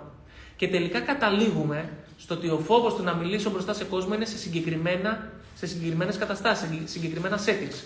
Φοβάμαι να βγω στη σκηνή στη δουλειά μου και να παρουσιάσω τη δουλειά μου. Ή φοβάμαι να κάνω μια παρουσίαση στο πανεπιστήμιο. Ή φοβάμαι να βγάλω βίντεο για να το ανεβάσω στο Instagram. Και έτσι λοιπόν, όταν ο φόβος της αποτυχίας, ο φόβος του τι θα πούν οι άλλοι, ο φόβος της δημόσιας ομιλίας, σιγά σιγά γίνονται πολύ πολύ, μικρά, ε, πολύ μικρές μουκίτσες. Και μετά τι κάνουμε, τι κάνουμε, βρίσκουμε το πιο μικρό βήμα που μπορεί να κάνει αυτός ο άνθρωπος προς την κατεύθυνση του στόχου του. Δηλαδή, φοβάμαι να μιλήσω μπροστά στον κόσμο. Ωραία.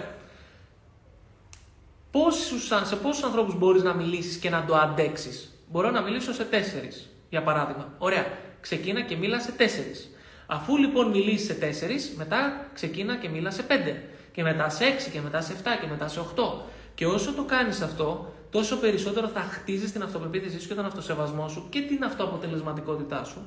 Και πριν το καταλάβεις, θα μιλάς σε μεγάλο κοινό και θα καταλάβεις πώς έφτασες εκεί που έφτασες. Το ίδιο πολλές φορές συμβαίνει με το δεν μπορώ να πω με τίποτα όχι.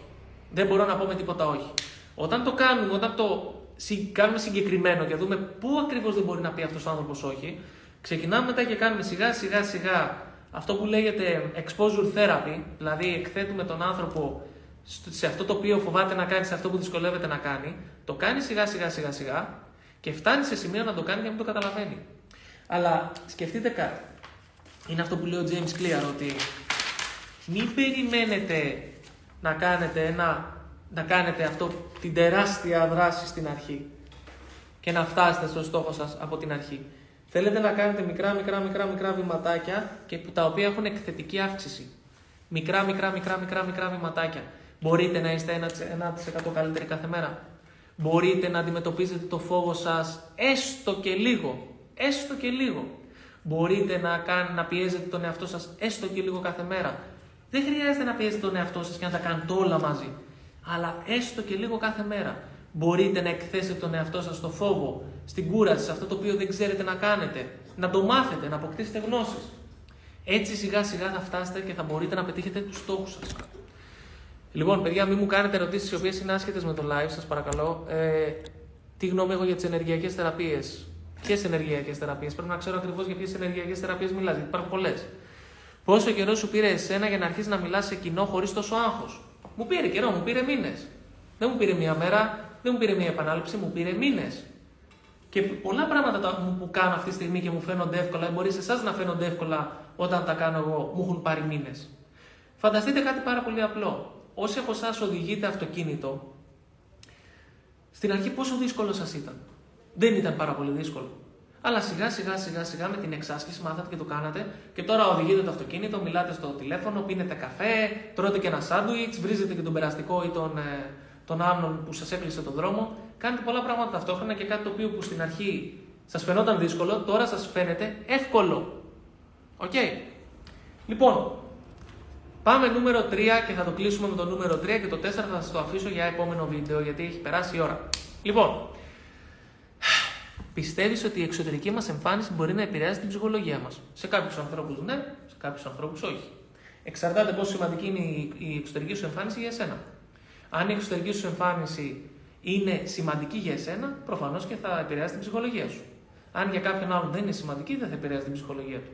Να γνωρίζετε ότι τα συναισθήματα, όλα αυτά τα οποία, η, ψυχολογική μας κατάσταση, αν θέλετε, είναι αποτέλεσμα των αξιών μας σε πολύ μεγάλο βαθμό. Άρα, αν έχω την εξωτερική μου εμφάνιση ή την επιβεβαίωση από τους τρίτους, δεν την έχω σε πολύ μεγάλο βαθμό, δεν την έχω πολύ ψηλά, δεν θα μου προκαλεί τόσο έντονα συναισθήματα η εξωτερική μου εμφάνιση, δεν θα επηρεάζει τόσο πολύ την εξωτερική μου την ε, ψυχολογία μου.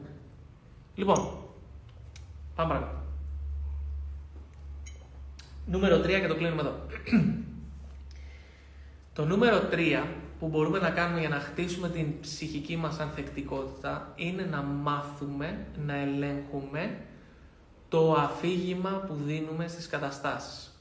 Όπως σας είπα πολλές φορές, αυτό που κάνουμε είναι ότι όταν συμβαίνει κάτι δύσκολο, κάτι το οποίο μας πονάει, γυρνάμε πίσω και δίνουμε ένα αφήγημα πολύ αποδυναμωτικό. Δηλαδή, με χώρισε η γυναίκα μου ε, και αυτό σημαίνει ότι είμαι άχρηστος, ότι δεν μπορώ να βρω άλλη γυναίκα, ότι δεν είμαι άξιος να με αγαπήσει κανένας, ότι δεν, ε, δεν θα βρω ποτέ άλλη γυναίκα και θα πεθάνω μόνος και το καθεξής. Ενώ κάποιος άλλος μπορεί να το χωρίσει η γυναίκα του και να γυρίσει και να πει ότι ξέρεις κάτι, είναι λογικό που έχω πληγωθεί γιατί ήμουν δεμένος με αυτόν τον άνθρωπο, αλλά μάλλον δεν ήταν γραφτό μας να πεθάνουμε μαζί, δεν ήταν γραφτό να μείνουμε μέχρι το τέλος. Θα έχω και άλλες ευκαιρίες. Η αποτυχία μπορεί για έναν άνθρωπο να είναι το τέλος, ότι α, απέτυχα, αυτό σημαίνει ότι δεν μπορώ να τα καταφέρω, αυτό σημαίνει ότι δεν είμαι αρκετός, αυτό σημαίνει ότι δεν αξίζω.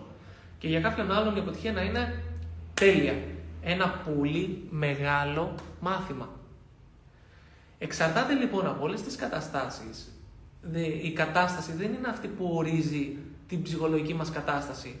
Η κατάσταση, το πρόβλημα, το εμπόδιο, η ευκαιρία, οτιδήποτε και αν συμβαίνει, δεν είναι αυτή η οποία ελέγχει τις αντιδράσεις μας. Εμείς απο, αποφασίζουμε και επιλέγουμε και ποιες θα είναι οι αντιδράσεις μας, αλλά και ποιο θα είναι το νόημα που θα δώσουμε σε μια κατάσταση. Και να σας κάνω μια πολύ απλή ερώτηση. Σας έχει συμβεί να έχετε την ίδια εμπειρία ακριβώς ή να, να βρίσκεστε μαζί με έναν άλλον άνθρωπο και να είστε μπροστά στην ίδια εμπειρία και όταν κάποιος σας ρώτησε πώς σας φάνηκε αυτό το οποίο είδατε πριν ή αυτό που ζήσατε πριν, να δίνετε τελείως διαφορετικές ε, ερμηνείες. Και κάποιος, ο ένας από εσάς να λέει πέρασα υπέροχα, ο άλλος να λέει πέρασα άσχημα. Να έχετε μια αποτυχία και να λέει ο ένας ε, θα μάθω μέσα από αυτήν την αποτυχία και θα γίνω καλύτερος, και ο άλλος να λέει είμαι καταδικασμένος, δεν πρόκειται ποτέ να πετύχω. Να θυμάστε κάτι. Ο τρόπος που βλέπουμε τα πράγματα, ο τρόπος που βλέπουμε τις καταστάσεις είναι πολύ πιο σημαντικός από τις καταστάσεις τις ίδιες. Και θα σας δώσω ένα προσωπικό παράδειγμα. Βασικά δεν θα σας δώσω το συγκεκριμένο προσωπικό παράδειγμα γιατί θέλω να το διαβάσετε στο βιβλίο, δεν θέλω να σας κάνω spoiler, το γράφω αναλυτικά στο βιβλίο. Ε, αλλά θα, σας το, θα, σας το, θα προσπαθήσω να βρω ένα άλλο παράδειγμα. Ωραία, τέλεια. Λοιπόν, στην προηγούμενη μου δουλειά κάποια στιγμή δούλευα ως καπετάνιος. Και μία μέρα έκανα ένα τραγελαφικό λάθος. Μιλάμε ότι ήταν λάθος το οποίο δεν έπρεπε με τίποτα να κάνει. Ήταν πολύ κακό λάθος.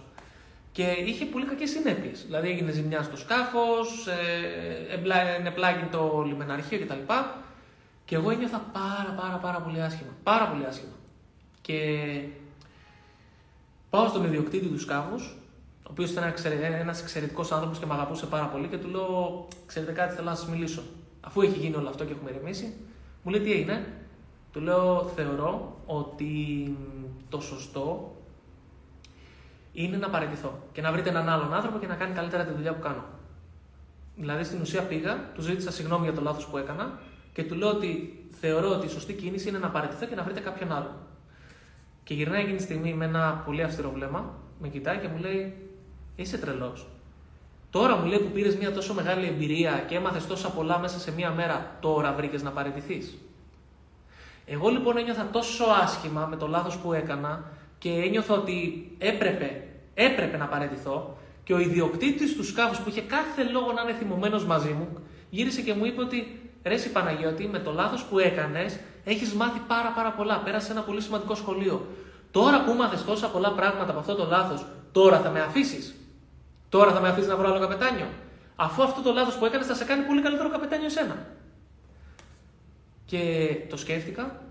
Εντάξει, εγώ συνέχιζα να νιώθω αρκετά άσχημα με αυτό που είχε γίνει.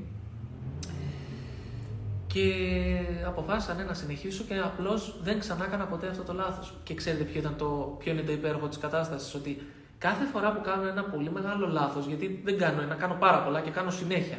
Γιατί είναι λογικό κάθε φορά που δοκιμάζουμε κάτι καινούργιο να κάνουμε λάθη. Είναι πολύ λογικό. Και έτσι κι εγώ, άνθρωπος είμαι, δεν είμαι τέλειος. Κάθε φορά που κάνω κάτι καινούργιο, κάνω και κάτι λάθος. Κάθε φορά λοιπόν που έχω μια αποτυχία ή που κάνω κάτι λάθος, νιώθω ότι μαθαίνω πολύ περισσότερα από ότι όταν τα πράγματα πηγαίνουν καλά ή πηγαίνουν όπως τα περιμένω. Γίνομαι πολύ καλύτερος μέσα από τα λάθη και τις αποτυχίες από ότι όταν πετυχαίνω. Πραγματικά σας το λέω αυτό. Και κάθε φορά λοιπόν που πλέον ε, κάνω κάποιο λάθος ή έχω μια αποτυχία, λέω: Ωραία, τέλεια, εντάξει. Το ότι έκανα λάθος, το ότι είχα μια αποτυχία σημαίνει ότι ακόμα έχω περιθώριο να βελτιωθώ. Πώς μπορώ να βελτιωθώ, πώς μπορώ να αξιοποιήσω το λάθος το οποίο έκανα τώρα για να γίνω καλύτερο στο μέλλον. Και αυτό το διαφορετικό νόημα που δίνω στα λάθη με έχει βοηθήσει να, να τα ξεπερνάω και να γίνομαι καλύτερος κάθε φορά.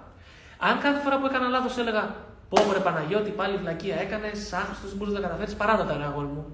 Θα το είχα παρατήσει. Παίζει λοιπόν πολύ σημαντικό ρόλο το τι νόημα δίνουμε εμείς στις καταστάσεις, το τι νόημα δίνουμε εμείς στις συνθήκες, τι νόημα δίνουμε σε όλα όσα μας συμβαίνουν. Γιατί όπως λέει τον Ρόμπιτ, τίποτα δεν έχει νόημα εκτός από το νόημα που του δίνουμε εμείς. Το νόημα δεν υπάρχει. Είμαστε το μόνο όν στον πλανήτη το οποίο δίνει νόημα στις καταστάσεις. Είμαστε το μόνο ζώο στον πλανήτη το οποίο δίνει νόημα στις καταστάσεις. Και προσπαθούμε να εκλογικεύσουμε όλα όσα συμβαίνουν. Α, αγχώθηκα για αυτό το λόγο. Α, στεναχωρήθηκα για αυτό το λόγο. Α, δεν μπορώ να πετύχω για αυτό το λόγο. Και όσο λοιπόν εγώ το νόημα που δίνω δεν το δίνω συνειδητά και δεν με ψυχώνει, δεν με ενδυναμώνει, όχι απλά δεν θα γίνομαι καλύτερος και δεν θα χτίζω την ψυχική μου ανθεκτικότητα και δεν θα γίνομαι πιο δυνατός, αλλά θα αποδυναμώνω. Γιατί όπως πολύ σωστά έγραψε πριν, ε, δεν θυμάμαι το όνομα της φίλης μας, έγραψε ότι και πώς ξέρω ότι οι δυσκολίες δεν με φθύρουν, αλλά με κάνουν πιο δυνατό. Και αυτή είναι η αλήθεια.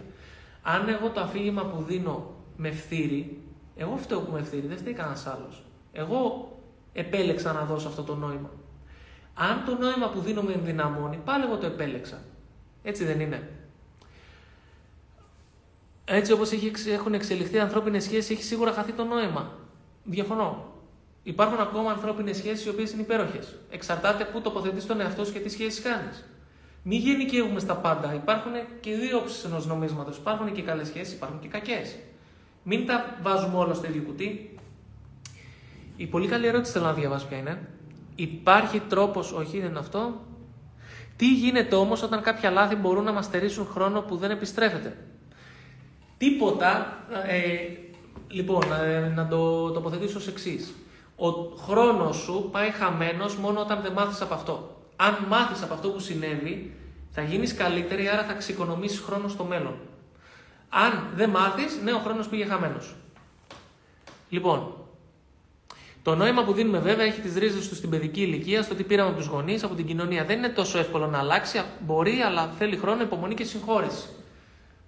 Πώς έφτασε σε αυτό το συμπέρασμα, Δηλαδή, για ποιο λόγο να θέλει χρόνο, Για ποιο λόγο να μην μπορώ εγώ να εκπαιδεύσω τον εαυτό μου να δίνει συνειδητά το νόημα; Γιατί και ο χρόνος, όταν λέμε θέλει πολύ χρόνο, πόσος είναι ο πολύς χρόνος, Είναι 5 χρόνια, 10 χρόνια, ένας μήνας; Εξαρτάται λοιπόν πάλι τι σημαίνει για εμάς πολύς χρόνος. Εγώ αυτό που μπορώ να πω είναι ότι μία, μόνο μία περίσταση, μόνο μία κατάσταση μπορεί να μας αλλάξει όλο τον τρόπο που βλέπουμε τη ζωή. Εκεί λοιπόν δεν χρειάζεται πολύς χρόνος για να αλλάξουμε τον τρόπο που βλέπουμε τα πράγματα. Χρειάζεται μία στιγμή. Γιατί δεν μπορούμε τεχνητά να φτιάξουμε τέτοιες στιγμές και για τον εαυτό μας. Ε, και επίσης, παιδιά, πολύ μεγάλη προσοχή, γιατί το βλέπω συνέχεια. Πραγματικά το βλέπω συνέχεια. Ότι όλα έχουν ρίζες στις παιδικές μας ηλικίες, το ότι πήραμε από τους γονείς μας. Εννοείται ότι αυτό ισχύει. Ισχύει στο 100%. Θα πω όμως και το άλλο. Είμαστε ενήλικες. Εγώ πλέον έχω φτάσει 31. Είμαι 31, έτσι δεν είναι, καλά τα. Ναι, είμαι 31. Με συμφέρει εμένα αυτή τη στιγμή που είμαι 31 χρονών μαντράχαλος, παντρεμένος άνθρωπος, να γυρνάω και να λέω Φταίει η μαμά μου για αυτό το λόγο, φταίει η μαμά μου που συμπεριφέρομαι έτσι, φταίει ο μπαμπάς μου που συμπεριφέρομαι έτσι. Δηλαδή δεν είμαι πλέον εγώ υπεύθυνος για τις αντιδράσεις μου, υπεύθυνος για τις επιλογές μου, υπεύθυνος για τη ζωή μου. Όσο συνεχίζω και να κατηγορώ τη μαμά μου και να λέω Α, η μαμά μου φταίει, η μαμά μου φταίει, άρα εγώ δεν μπορώ να αλλάξω. Άρα λοιπόν, Σοφία, που διαφωνείς. Αν είναι τόσο βαθιά ριζωμένες οι αντιλήψεις μας, σημαίνει ότι είμαστε καταδικασμένοι. Δεν μπορούμε να αλλάξουμε κάτι. Αν εγώ λοιπόν ο τρόπος με τον οποίο αντιλαμβάνομαι τον κόσμο είναι τόσο βαθιά ριζωμένος μέσα μου, για ποιο λόγο να προσπαθώ να αλλάξω; Α αποδεχτώ την κατάστασή μου, ας αποδεχτώ το χαρακτήρα μου και θα είμαι πιο ευτυχισμένος. Γιατί, γιατί το να προσπαθώ να αλλάξω κάτι το οποίο δεν αλλάζει, μόνο κακό μπορεί να μου κάνει. Έτσι δεν είναι. Όταν προσπαθώ να ελέγξω κάτι το οποίο δεν μπορώ να ελέγξω, μόνο κακό μπορώ να μου κάνω όχι καλό, γιατί δεν παίρνω αποτέλεσμα. Και το μη αποτέλεσμα, το μη αποτέλεσμα κάνει κακό στην αυτοπεποίθησή μου. Άρα λοιπόν, άρα λοιπόν, το πώς αυτή τη στιγμή Και πάλι ο χρόνος είναι κάτι σχετικό, Σοφία μου. Αυτό σου λέω ότι είναι σχετικό. Πόσος είναι ο πολύς χρόνος και πόσος είναι ο λίγος χρόνος. Είναι πολύ σχετικό. Λοιπόν, όπως και να έχει. Εγώ είμαι 31. Πολλοί από εσάς που παρακολουθείτε αυτή τη στιγμή το live είστε κι εσείς κάποια ηλικίας, δηλαδή έχετε ξεπεράσει την παιδική ηλικία. Σας συμφέρει να κατηγορείτε τους γονείς σας ή να θεωρείτε ότι η συμπεριφορά σας οφείλεται στους γονείς σας; Ακόμα και αν οφείλετε, δεν λέω ότι δεν οφείλετε, αλλά ακόμα και αν οφείλετε, σας συμφέρει; Ποιος έχει την ευθύνη της ζωής σας, εσείς ή οι γονείς σας; Εσείς ή τα παιδικά σας χρόνια; Αυτό είναι το οποίο λέω αυτή τη στιγμή. Δεν λέω ότι δεν είναι βαθιά ριζωμένες, μπορεί να είναι. Αλλάζουν. Η σημασία έχει ότι εμείς είμαστε υπεύθυνοι να τις αλλάξουμε. Εμείς είμαστε υπεύθυνοι να αλλάξουμε τις επιλογές μας. Εμείς είμαστε υπεύθυνοι να οδηγήσουμε τον εαυτό μας σε μια καλύτερη ζωή και τα λάθη που έκαναν οι γονείς μας να μην τα κάνουμε κι εμείς με τα παιδιά μας. Γιατί αν, αν δεν αλλάξουμε εμείς, αν δεν εκπαιδευτούμε ξανά σαν ενήλικες, τα λάθη που έκαναν οι γονείς μας με εμάς, είναι πιθανό να τα κάνουμε κι εμείς με τα παιδιά μας. Για να κλείσουμε λοιπόν, το τρίτο κομμάτι, το τρί, ο τρίτος τρόπος, αν θέλετε, με τον οποίο εγώ μπορώ να αναπτύξω την ψυχική μου ανθεκτικότητα είναι πάρα πολύ απλός. Και είναι να ελέγχω και να επηρεάζω το αφήγημα το οποίο δίνω στις συνθήκες και τις καταστάσεις. Βάζεις ταμπέλα, είσαι παντρεμένος. Αφού είμαι παντρεμένος, τι να κάνω; Να μην πω ότι είμαι παντρεμένος, να πω ότι είμαι ελεύθερος. Να μην βάλω ταμπέλα. Ωραίο θα ήταν. Κάποιες μέρες να είμαι ελεύθερος, κάποιες παντρεμένος. Λοιπόν, οπότε, παιδιά, κλείνοντας, να ξέρετε ότι αυτό το βίντεο θα ανέβει στο YouTube, γιατί στο YouTube έχει πολύ καλύτερη ποιότητα. Βέβαια μου έχει κλείσει τώρα το κινητό και δεν βλέπω τι γίνεται στο YouTube, αλλά μου κλείσει μπαταρία. Αλλά όπως και να έχει θα ανέβει στο YouTube σε πολύ καλή ανάλυση. Ε, να σας θυμίσω γιατί με ρωτάτε για το βιβλίο, παιδιά, το βιβλίο είναι αυτό εδώ. OK. Okay. Βγήκε σήμερα. Ε, βασικά όχι βγήκε σήμερα, σήμερα κυκλοφόρησε στα, στα βιβλιοπωλεία. Μπορείτε να το προμηθευτείτε από κάποια βιβλιοπωλεία, βασικά από όλα τα βιβλιοπωλεία στην Ελλάδα ή όποιος δεν μπορεί να το βρει πραγματικά, στείλτε μου ένα μήνυμα να σας στείλω ένα link και να σας βοηθήσω. Ε, πότε θα ξανακάνω live; Πάρα πάρα πολύ καλή ερώτηση. Πότε θα ξανακάνω live; Θα δούμε. Θα δούμε. λοιπόν, ξαναδείχνω το βιβλίο γιατί μου λέτε δεν φαίνεται. Το βιβλίο ονομάζεται από το 0, επειδή έχει χρυσοτυπία, είναι ανάλογα που φαίνονται τα γράμματα, να νομίζω δεν φαίνεται. Από το 0, φτάσει όπου δεν μπορείς. Ευχαριστώ πάρα πολύ για τις ευχές σας. Ευχαριστώ πάρα πολύ που μου λέτε όλοι τα καλοτάξιδο. Α, τα βλέπετε ανάποδα. Φανταστικά. λοιπόν, το ξαναδείχνω. Ε, δεν ξέρω πώς να μην το δείξω ανάποδα, ρε παιδιά, συγγνώμη. Ε, από το 0, από το 0, φτάσε όπου δεν μπορείς. Στα public υπάρχει το βιβλίο, είναι από τις εκδόσεις Ιβίσκος. Ε, σας ευχαριστώ πάρα πάρα πολύ για τη στήριξη και ξαναλέω ότι υπάρχει σε όλα τα βιβλιοπολία, παιδιά όχι μόνο στα public, υπάρχει πλέον σε όλα τα βιβλιοπολία. Στις 12 πρώτου του 2023, πρώτα ο Θεός, να είμαστε όλοι καλά και να έχουμε την υγεία μας, θα κάνουμε την παρουσίαση του βιβλίου στην Αθήνα στα public, στις 8.30 ε, μέσα από καθρέφτη. λοιπόν, μέσα από ε, στις 8.30 ώρα το απόγευμα και θα κατέβει και ο δάσκαλός μου από το εξωτερικό για να είμαστε όλοι μαζί και θα έχουμε πολύ καλούς ομιλητές. Θα είναι η Κινίνα, η Καλούτσα, θα είναι, θα είναι και άλλοι. Ε, και τον Φεβρουάριο ή στις 10 ή στις 11, δεν έχει οριστικοποιηθεί ακόμα η ημερομηνία, θα κάνουμε στη Θεσσαλονίκη. Να ξέρετε ότι ο στόχος μου εμένα με το βιβλίο είναι να γυρίσω όλη την Ελλάδα και να κάνω ομιλίες σε όλη την Ελλάδα. Και στα σχολεία και θα έρθει στην Γλυφάδα. Γιατί δεν έρχεσαι στο Σύνταγμα, είναι τόσο μακριά Γλυφάδα από το Σύνταγμα δηλαδή. Έλα στο Σύνταγμα 12 του μήνα. Λοιπόν,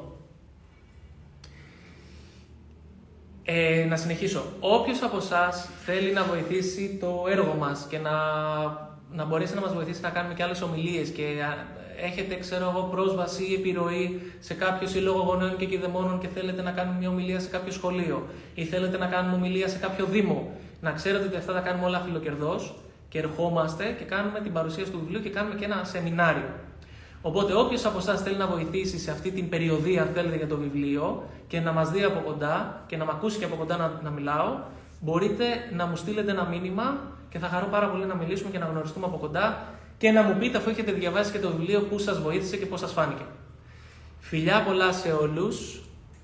Τρεις μέρες άδεια για να είμαι μέσα λέει για Θεσσαλονίκη. Ευχαριστώ πάρα πολύ, ρε Παύλο. Λοιπόν, φιλιά πολλά σε όλους. Ό,τι χρειαστείτε μπορείτε να μου στείλετε ε, μήνυμα σε DM, σε συγγνώμη, direct μέσα σε μήνυμα βασικά. Και θα χαρώ πάρα πολύ να ακούσω την άποψή σας και ό,τι άλλο χρειαστείτε. Θα ξανακάνουμε και την άλλη εβδομάδα λογικά live, αλλά δεν σας το υπόσχομαι. Φιλιά πολλά. Να έρθετε στο σχολείο που είμαι. Εννοείται, στείλτε μου μήνυμα ποιο είναι το σχολείο, να το κανονίσουμε. Γιατί υπάρχει αρκετή γραφειοκρατία συνήθως πίσω από τις ομιλίες στο σχολείο. Όσες φορές έχω κάνει δεν ήταν τόσο εύκολο. Αλλά σας ξαναλέω, όσοι είστε σε Δήμους και σε συλλόγους γονέων και κηδεμόνων ή γενικά σε εταιρείες, οτιδήποτε που μπορεί να είστε και θέλετε να έρθουμε να κάνουμε ένα σεμινάριο και μια παρουσίαση του βιβλίου, θα έρθουμε με τα χαράς και ε, μπορείτε απλά να μου στείλετε ένα μήνυμα για να το κανονίσουμε. Γιατί φτιάχνουμε ένα πολύ μεγάλο πρόγραμμα και για το καλοκαίρι.